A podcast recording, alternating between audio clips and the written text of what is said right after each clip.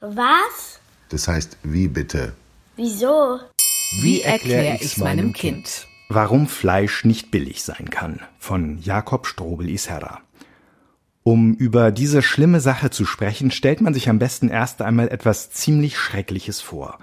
Wenn man acht oder neun Jahre alt ist, glücklich und kerngesund, kommt jemand, der will, dass man ganz schnell so groß wird wie die Mädchen und Jungen aus der Schule, die gerade Abitur gemacht haben.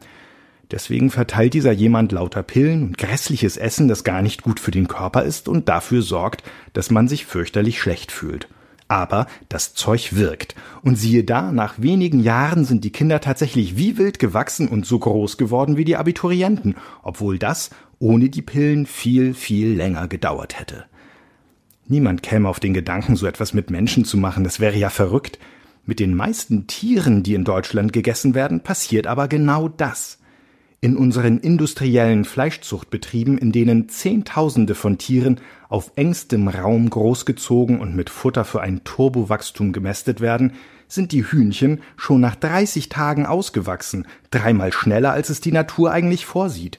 Ferkel werden in nur 90 Tagen von 25 Kilo Gewicht auf 125 Kilo gemästet. Dann werden diese armen Tiere geschlachtet und kommen auf unsere Teller. Das ist nun wirklich keine schöne Vorstellung. Gerade reden alle über die schlimmen Zustände in unseren Schlachthöfen. Die Nachrichten sind voll davon. Was aber dabei nicht so gern gesagt wird, ist eine unangenehme Wahrheit, dass diese Zustände zwei ganz klare Ursachen haben, nämlich Geiz und Gier.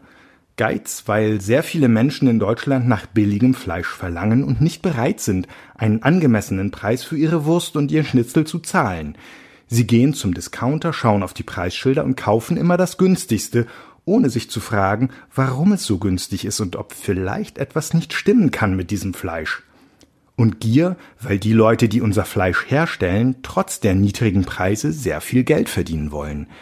Deswegen müssen die meisten Tiere zusammengefecht in engen Ställen hausen und Futter für ein rasantes Wachstum fressen, weil das viel billiger ist, als sie langsam auf der Weide an der frischen Luft groß werden zu lassen und in den Schlachthöfen müssen Menschen fast wie Sklaven schuften, damit unser Fleisch so wenig kosten kann wie Hundefutter.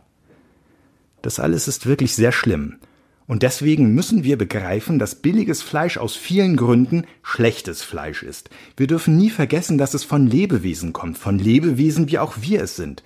Deswegen ist es falsch und unanständig, beim Fleisch nur auf den Preis zu achten. Wenn wir das tun, ist das am Ende schlecht für alle. Die Tiere haben ein unwürdiges Leben, die Schlachter haben es auch, und der Geschmack leidet genauso stark, weil Fleisch aus der Massentierhaltung einfach nicht schmeckt. So ist es mit allem in der Natur. Das, was in Ruhe und Frieden wachsen darf, wird stark und gesund und schmackhaft noch dazu.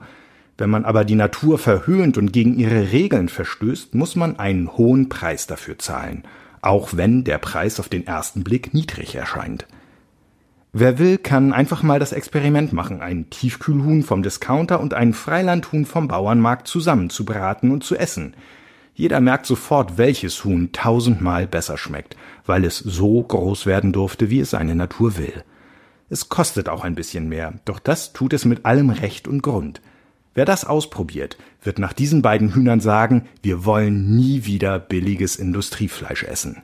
Jede Wette.